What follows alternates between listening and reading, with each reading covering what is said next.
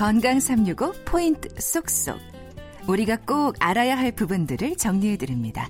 건강삼육오 박광식의 건강이야기, 요로결석에 대해서 한양대학교 병원 비뇨의학과의 박성열 교수와 함께합니다. 그럼 교수님, 이 요로결석이 아까 오줌이 생기는 그 소변길, 다양한 곳에서 위치가 다 달리 생길 수 있다고 하셨는데요. 네. 그럼 그 위치마다 좀 증상이 다를까요? 네, 매우 다릅니다. 어, 사실 제일 돌이 먼저 생긴 걸로 알려진 데는 콩팥 아니거든요. 음. 그쪽에서 이제 조그마한 결정들이 생겨서 모이게 되는데, 콩팥 안에 있을 때는 아무런 증상이 없고 간혹 가다가 이제 소변에 피가 비치는 정도의 음. 혈뇨라는 게 보일 수가 있고요. 우리가 많이 알고 있는 요로결석이 되게 아프다 이렇게 알고 있잖아요. 그런데 대부분 요관결석입니다.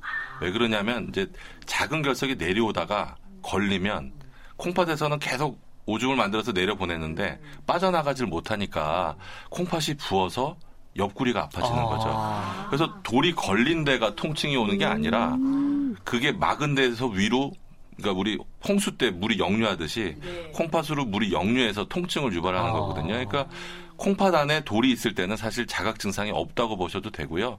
그 돌이 뭐 일 센티미터, 이 센티미터가 커질 때까지 모르는 경우도 있습니다. 또 이제 돌이 내려왔다가 방광에서 머물면서 돌이 또 커지기도 하거든요. 방광에 있을 때는 마치 방광염처럼 소변이 자주 마렵거나 음. 보고 나도 개운치 않은 그런 증상들이 생길 수 있고요. 그다음에 돌이 마지막 빠져나가는 길인 요도에 또 걸리는 수가 있습니다. 이제 요도에 돌이 걸리게 되면 오줌이 잘 안 나오니까 소변 볼 때 굉장히 통증이 있고 소변이 잘 안 나오는 그런 경향이, 그런 증상이 생길 수가 있겠죠. 음, 그러면 계절에 따른 그 요로결석의 발병 빈도 차이가 있을까요? 예, 더운 지방에서 많이 생긴다고 되어 있고요. 네. 우리나라처럼 이제 사계절이 있는 그런 지역에서는 가장 최고 기온 한 한두 달 사이에 어, 요로결석이 많이 생긴다고 되어 있습니다. 왜 그러냐면 이제 땀 배출을 많이 하면서 소변이 좀 진해지게 되겠고요. 그리고 여름철에는 햇빛을 많이 쬐니까 비타민 D가 많이 발생되면서 칼슘 배출이 늘어서 또 결석이 많이 커지기 때문에 그 돌이 많이 생길 수가 있고, 아무래도 여름에는 이제 뭐 활동들 많이 하시잖아요. 겨울에는 좀 가만히 계시다. 그래서 활동을 많이 하게 되면 앞에서 말씀드렸듯이 콩팥 안에 있던 작은 돌들이 굴러 내려올 수가 있습니다. 그래서 걸리면서 이제 증상을 나타내서 병원을 많이 방문하시기 때문에 그 여름철을 즈음해서 한두 달 동안에 제일 요로결석이 많이 발생한다고 볼 수가 있습니다. 그러면 그 요로결석을 제거하기 위해서 물들 많이 마시라고도 얘기하던데요. 네. 그런데 맥주는 어떻습니까? 맥주 많이 마시고 뭐 줄넘기나 달리기 하면 돌이 빠진다, 뭐 이런 얘기도 있던데요. 네, 뭐 사실 맥주가 돌을 잘 빠진다 하는 거는 반은 맞고 반은 틀립니다. 아, 그래요? 왜 그러냐면 이제 요로결석이 생기시는 분들이 워낙 물을 적게 드시거든요.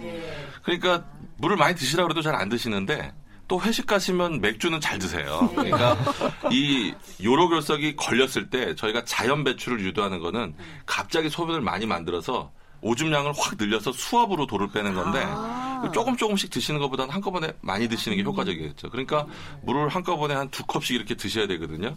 근데 평상시 물을 안 좋아하시는 분들은 두 컵을 드시라고 그러면 뭐 몇 시간이 걸리기도 해요. 근데 다 같이 뭐 원샷 이런 어. 맥주 오백 씨씨는 한꺼번에 잘 드시니까 맥주를 그렇게 드시면 구십오 퍼센트 정도는 물이잖아요, 맥주에. 그러니까 소변량이 많아지면서 돌이 빠질 수가 있는 거죠. 아. 하지만 이제 맥주를 장기간 많이 드시게 되면 수산이라는 성분이 이제 돌결석 성분 중에 중요한 성분인데, 주로 안주류, 그다음에 맥주를 장기간 먹었을 때 수산이 증가하게 돼서 오히려 결석이 많이 발생할 수도 있기 때문에 맥주를 이용해서 돌을 치료한다는 거는 조금 피하시는 게 좋을 것 같고요.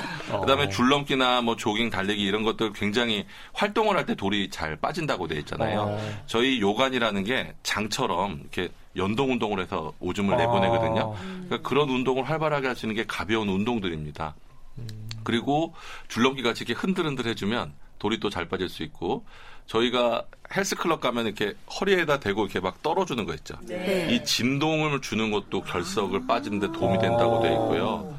콩팥 안에 있는 돌은 일부 논문에서 발표가 된 게 있는데, 이렇게 물구나무를 서거나 롤러코스터를 타고 돌이 어. 빠졌다는 얘기도 있어요. 아. 그러니까 체위가 이렇게 뒤집어지면 그릇이 뒤집듯이 콩팥에 있는 돌이 빠지는, 그러니까 그런 활동을 해주는 게 돌을 빼는데 굉장히 도움이 됩니다. 음, 물론 활동해서 이렇게 돌을 빼주어서면 정말 다행이지만 결국은 치료가 필요한 경우가 있고 통증이 너무 극심하기 때문에 네. 병원에 안 갈 수가 없을 텐데요. 네. 병원에서 어떤 치료법들을 이용하나요? 어, 결석이 이제 위치랑 크기, 환자의 상태에 따라서 다 다른데 사실 그 결석의 통증은 대부분 진통제 쓰면 많이 좋아집니다. 근데 이제 일상생활을 못할 정도로 통증이 지속될 때는 즉각적인 통증 조절을 위해서 수술을 하는 경우도 있고요.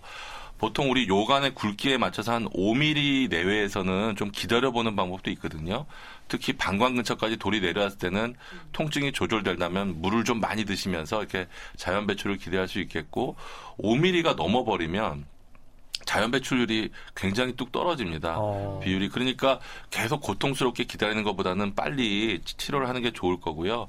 일반적으로 부담 없이 하실 수 있는 거는 바깥쪽에서 충격파를 줘서 돌을 이제 마취나 수술 없이 이렇게 깨트리는 방법이 있는데, 그 방법으로 잘 깨지지 않는 돌들도 있고, 이 방법은 이제 즉각적으로 돌을 없애는 게 아니다 보니까 통증이 있을 수 있어서 뭐 빨리 돌을 제거하셔야 되는 분들은 요즘은 대부분 배를 열어서 하는 수술은 안 하고요.